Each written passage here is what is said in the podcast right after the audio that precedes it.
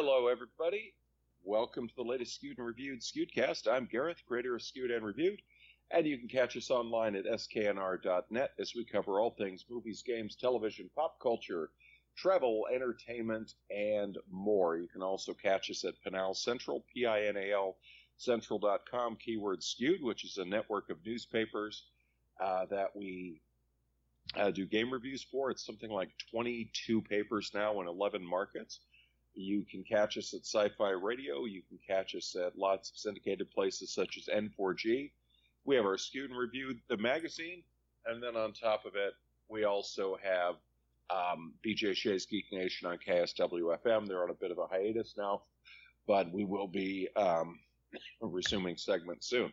So I'm joined as always with Justin and Michael, and we've got a lot of stuff to cover. So we wrap up QuakeCon we're moving ahead, and uh, we got a lot of gaming stuff coming out. And the news this morning uh, was rather interesting. We'd been hearing rumors that Starfield would not be playable on the floor at Gamescom, and this kind of got me wondering, hmm, gee, uh, this is a little close to release. I'm curious why they're not taking uh, advantage of that.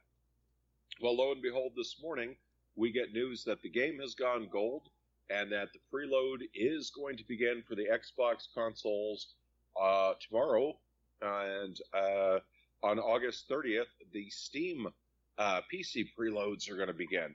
So when it launches, everyone will be up and ready to go. So, uh, Michael, we'll start with you. What do you make of that? Yeah, and I've heard that review codes have started to go out too. So I think that's pretty.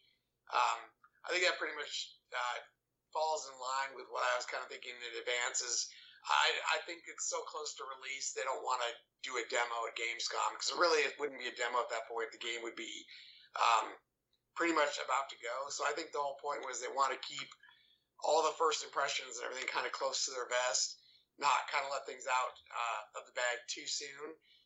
And in general, I think they're just looking to have a a, a launch, you know, like any other launch. I again, I thought um, Gamescom was kind of an interesting take, anyways, because that kind of game, much like Oblivion or Skyrim or anything, is hard to demo.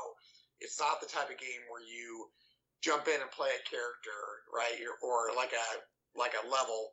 Um, it's it's a single player experience. It's one where you it's very tailored to your um, creation, and they're not going to want to have people creating characters or running a stock character through a, a stock area.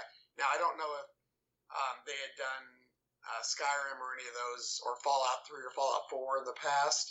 Uh, but I think this game it, it is a lot like those, where a demo would be hard to do any kind of justice for a 10 or 15 minute kind of thing. Yeah, absolutely. I think there's a good point. A lot of good points there. Justin, your take, please. Yeah, I think Michael makes a really good point. I've never really thought about before, but it's just not really the the format where you can sit down and play like you know, maybe maybe you could do like one dungeon or I mean, I, I know there's no probably no like dungeons in the traditional sense in this particular game, but um, you uh, know, a base, shall we say? Yeah, yeah, kind kind of like you know what Mass Effect had, where you got like a base on a planet or something. Maybe they could do something small like that, but but yeah, given that you know the game's coming out in a few weeks, um, it would. I know that sometimes games uh, when they release if they release right around a big trade show, they'll they'll just show basically the the finished product. They'll show the finished game, or um, you know. So I guess that would be possible. You know, just as like a last minute, like, hey, this is this game just came out. If you're if you're still on the fence, this is what it looks like. But you know, I think Michael makes good points. It's just it's so close to release that you know might as well just release the game like normal, and then um, you know. Uh, just focus on having a good good release because that's the other thing that a lot of games struggle with these days is having a having a release where uh, things go smoothly and you know people can actually play it. So uh, hopefully that they're putting a lot of their effort into that. And I'm yeah, not I'm not entirely. Um, I still partially think that they might drop it early too. I think they might be holding that a bit close to their chest, but they I could certainly see them saying oh hey, well the game's going to be released a week early or a couple days early, or heck, we might even see um, when they when they talk about it at Gamescom, hey, it's now available for uh, for release. So it, it, could even be one of the things where they're potentially going to surprise us even sooner than later with the release of the game. It does make you wonder because this is quite an early preload. I mean, I've usually only seen two to three days before release, not this far uh, in advance, but it's I think it's a pretty decent thing. Now, speaking of Gamescom, uh, Geoff Keighley has said that this year's Gamescom uh, Gamescom opening night live is less about announcing new projects and it will focus on updates as to some of the big games that are coming. So there's been a bit of a debate on this, and uh, some people are saying, well, that's not exactly, um, you know, an accurate thing because in addition to things like Starfield, uh, we got the new Call of Duty game, we've got uh, Spider-Man 2, uh, Modern Warfare 3, as I mentioned, lots of other stuff. And then, of course, any people are saying there's actually a lot of games that have been uh, on the chart that we haven't had an update for in ages, not to mention DLC. Some people think this is more about uh, tamping down expectations because if you remember for Summer Game Fest, expectations were through the roof. And then people felt that some of the reveals were uh, not as epic as they had been expecting that time of year. You know, the E3 mega reveals and all of that. Uh, so Justin, you take this one. What do you make of that?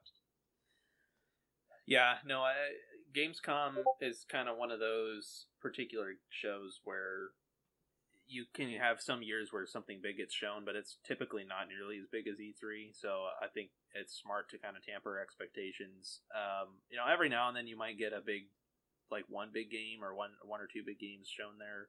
Uh, I remember, you know, way back in the day, I think Diablo three was maybe shown off at Gamescom um, like you know right after it was announced, or like maybe they announced it there.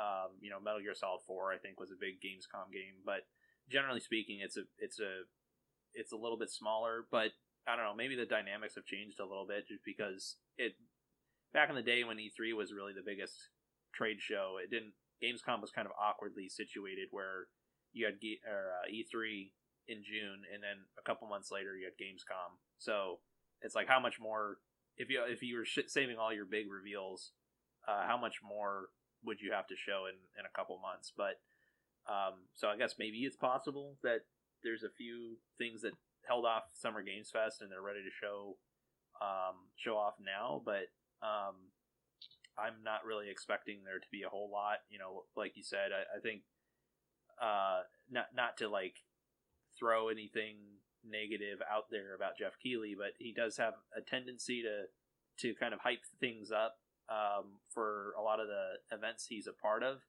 and then um, it, it turns out, you know, I, I know that you know part of it is his job. Like he he has to get people interested in these events, um, and he has to be kind of coy about what is and what isn't being shown there.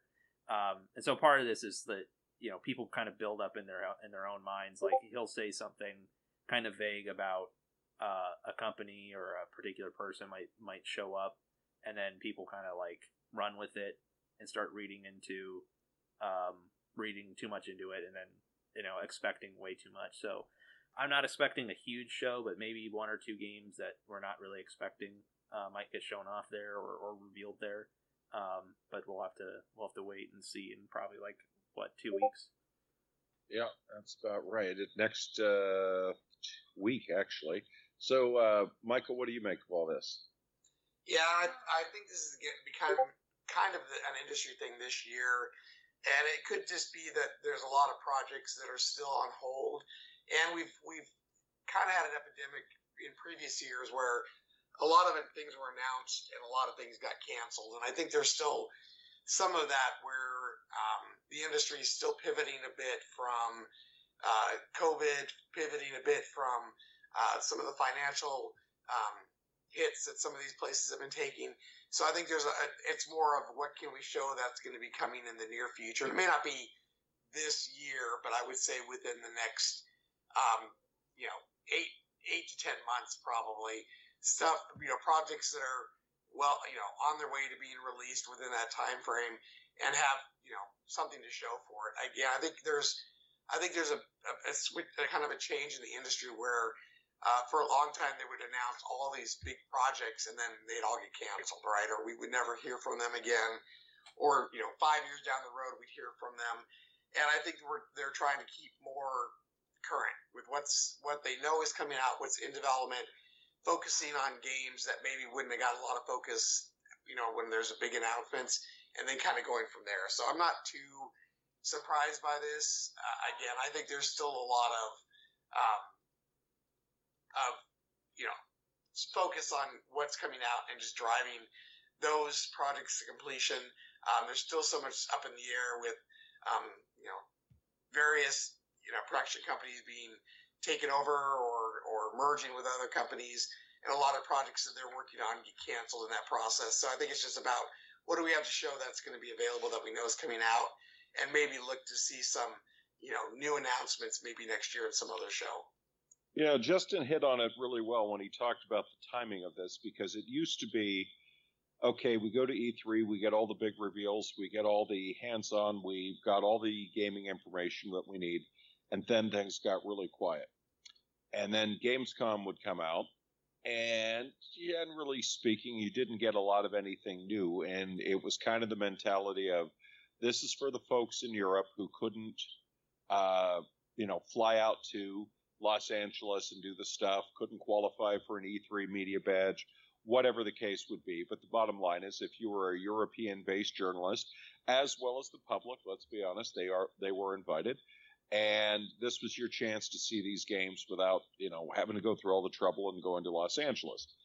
A few weeks after that, you would get PAX West, which was okay. This is the chance now for a U.S.-based audience to see some of these games up close, as well as a deeper dive at, you know, Michael, you remember very well those E3s where it was essentially you got to go in a back room and watch uh, some select video or someone playing it, but you couldn't play it or you couldn't ask a lot of questions because it was essentially that's how the appointments work. Come on out, watch the presentation, go out on the floor and look at some other things, and then move on to your next one.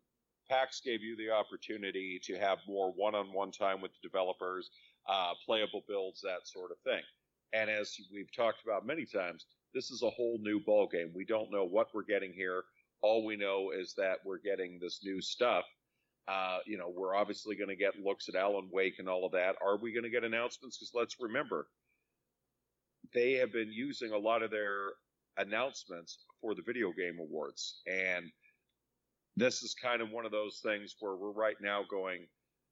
The stuff you're getting to hear about now is what they're targeting between now and the end of the year what point do we start to pivot and start getting excited about this is what's coming next fall, this is what's coming um, next summer? That was would usually be the video game awards. So I don't know if anyone's going to make a AAA reveal about something now. It would be mainly like indie companies coming out, going like, for example, hey, this is the new Warhammer game that's coming, or you know, one of the next twelve Warhammer games that's coming, or uh, whatever they decide to do with that. So it'll be interesting. But um, for those looking for the exact information, we were actually asked to co-stream on it, and it is going to be Tuesday, August 22nd. So next Tuesday, uh, timing is going to be uh, 8 p.m. CEST, 7 p.m. BST, 2 p.m. Eastern, 11 a.m. Pacific. So Tuesday morning, 11 a.m. live from Germany. And uh, we know that uh, they have confirmed this. At least I, I hope I'm not giving away too much uh, in my in the co-stream application. But Alan Wake 2, Crimson Desert, Assassin's Creed Mirage, Black Myth Wukong, and more. So that's what they are mentioning. So we'll have that to look forward to. In the meantime, gentlemen, let's pivot over to the world of entertainment, uh, film entertainment. And now we're hearing that film financier TSG, who've invested about $3.3 billion in over 100 films uh, for 20th Century Fox 20th Studio, including the Avatar sequels, apparently they're suing Disney under a breach of contract, claiming that their Hollywood accounting, as they call it, has cheated them out of hundreds of millions of dollars.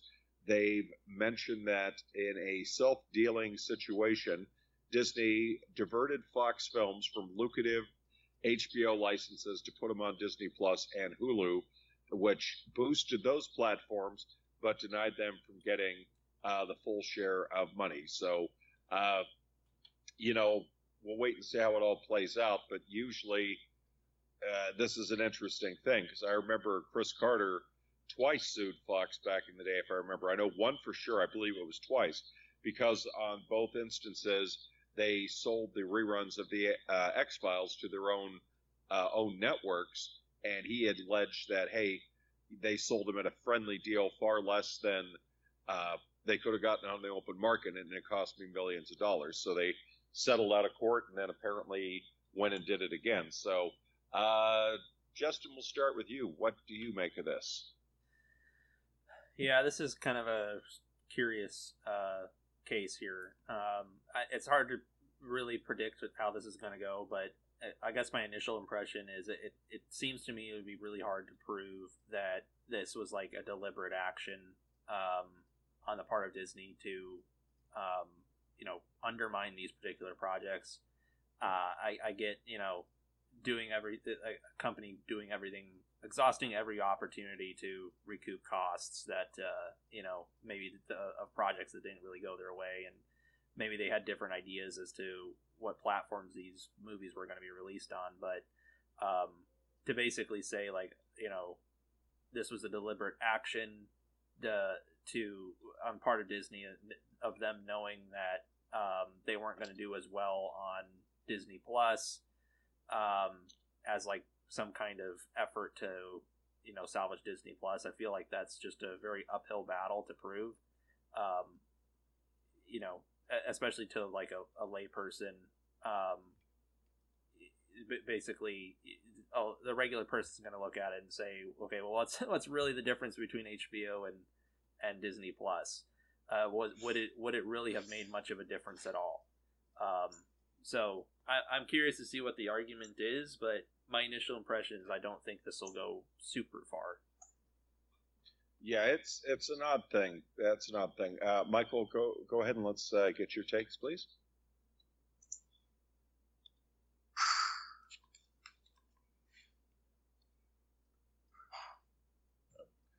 Okay, I guess Michael may have stepped away for a second there. The trick with it is that you have a situation that is just very awkward because the argument's going to be um, Michael uh, said he'll be back in a second. He just had a sound uh, glitch, so we'll get that straightened out. Uh, basically, the, the problem with the situation like this is, is all it's, it's upfront money. It's a case of let's just throw a number out there and say that Avatar, uh, The Way of the Water, which I do know made the rounds, but let's just use that as an example. Let's just say HBO said, hey, we're going to give you $10 million for the rights to stream this thing for six months. And uh, they were like, yeah, we're good with that. And then all of a sudden, oh, yeah, we're sticking it on Disney Plus, and uh, here, here's $2 million. And that's kind of the whole argument is that you took less by putting it on your own than you could have gotten on the open market and you did this to make sure that you had an advantage because you wanted to be able to say if you want to stream the new Avatar film, the only place you can get it is right here. So, ah, crazy, crazy. That's just kind of the way the world works. So let's move on to another topic. And uh, another one I wanted to talk about, Justin, is that uh, Hasbro, they've been very, very busy. They sold their E1 division to Lionsgate for about half a billion dollars. And, um, but they, of course, it didn't include things like Transformers, Dungeons and Dragons, so on and so forth. And uh, apparently, they are working on their own film and television division that is going to be focusing on things like Peppa Pig, Transformers, Dungeons and Dragons, as well as G.I. Joe, Nerf, Play Doh, Magic the Gathering, and My Little Pony. So, what do you make of this? Because they've already announced that there's an animated Transformers 1 film and a Paramount Plus Dungeons and Dragons series in the works. Yeah, no, I mean, I think that's uh, definitely a bunch of a lot of interesting projects that are being worked on. Um, I'm kind of curious to see where they go with it. Yeah uh, anything in particular in that uh, mix that you'd be interested in? Um, probably the Dungeons and Dragons uh, series. I'm, I'm kind of um, you know, especially with you know, Baldur's Gate coming out, um, and kind of into uh, the Dungeons and Dragons, um, you know world. So I'm kind of curious to see you know what they do with it there. Yeah, it, it's going to be interesting. It seems like you just have a lot of uh, Michael. You uh, able to hear us now? Yeah, I can hear you guys now. Okay, Sorry, great. technical So no, problems. no problem. So the the two things we needed your comments on is that number one, Disney um, has been sued by one of the financiers uh, who alleged that they passed up lucrative options for things like Avatar that they had in place with HBO Max uh, to put them on their own platforms.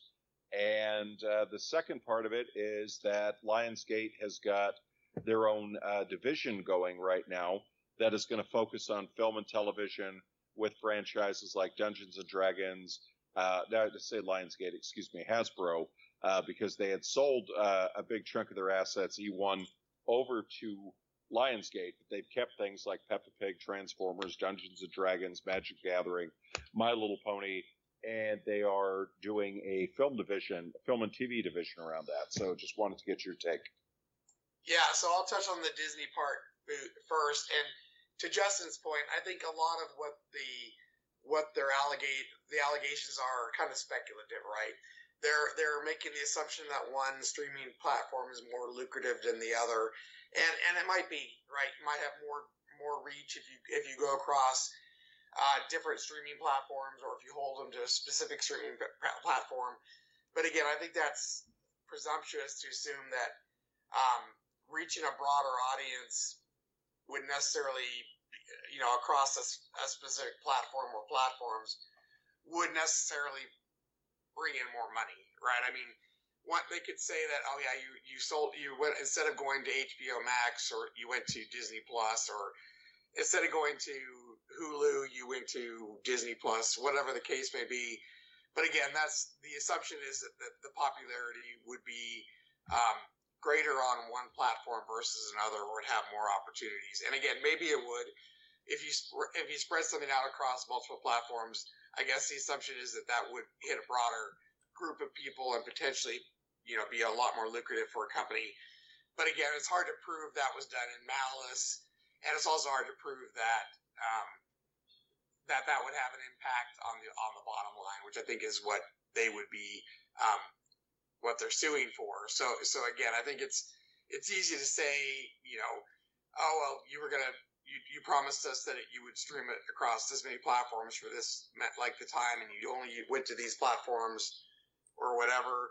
Again, how, how much at the, at the end of the day, how much of that is going to be a difference? I don't know. I guess that's why I'm not a lawyer. But um, as far as the Hasbro launching their own home media, I know Hasbro had the Hub, um, which was a, um, a contract they had with Discovery, uh, and they they were some of the ones who had produced some of the best content, I think, um, at that time when it was the Hub. Um, you know, My Little Pony, Transformers, um, a lot of these IPs that have really kind of blown up, all kind of got their start on the Hub when it was, you know, in a, in their current forms anyway. It's not necessarily going back to the 80s, but in their current uh, revisions. Um, and and I and I like the idea that Hasbro is maintaining some of their own IPs, Dungeons and Dragons in particular, um, to potentially utilize that as part of their own media group. Uh, again, it gives them greater control, which you know some could argue limits the um, the the ability for other for other takes on the brand.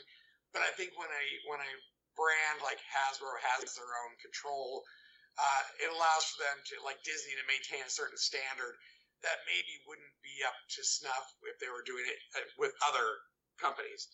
Uh, so again, I think that's uh, pretty exciting news. I'll be curious to see um, what comes of it and how successful they are.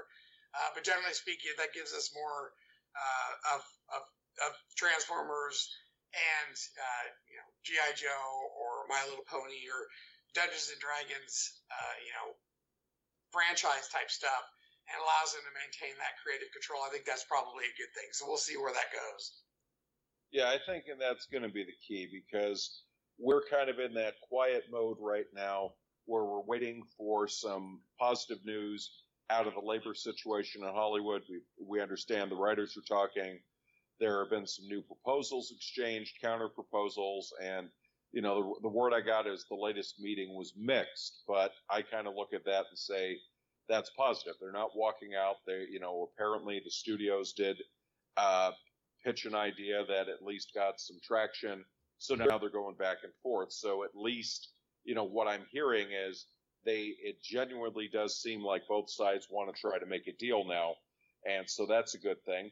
We can get our film situation moving. We get our TV situation moving. But as we pointed out, our focus is on gaming. But if you look behind the curtain just a little bit, you are seeing a lot of maneuvering right now, and you can see the wheels starting to turn. Like, uh, you know, I, I saw someone uh, said to me, "Well, if they're going to salvage any kind of fall TV season, they need to get a resolution in the next month or so." And I said, "Well, that's possible, but you know, look at it like this: we've had strikes before that have delayed the start of new TV shows till October with streaming now, we see shows starting whenever they feel like. They aren't necessarily. I know broadcast TV is is a thing, but look at the data that came out last week. Broadcast and you know cable is no longer uh, the dominant viewing platform. They are now below 50% of uh, people's viewing habits. So, you know, we've seen shows debut in November, in December before, and I think they're going to just simply take an approach and say, look, uh, when they're ready, you know, we're not going to sit here and push to say, oh, we've got to have everything out by the end of October. I could see networks saying, hey, you know what? So we don't take the big break right after the first of the year. I mean, obviously they don't put new stuff out during the holidays because people are busy, but you know that rating, that break that comes right before the February sweeps, I could just see them saying, "Hey, why don't we just make this launch week?" But who knows? Lots of stuff, lots of news. I did want to mention Babylon 5, The Road Home is out on DVD, and uh, lots of other good stuff coming. And folks, that'll wrap it up for now. We're going to have a Gamescom recap next week. And until then, everybody, take care.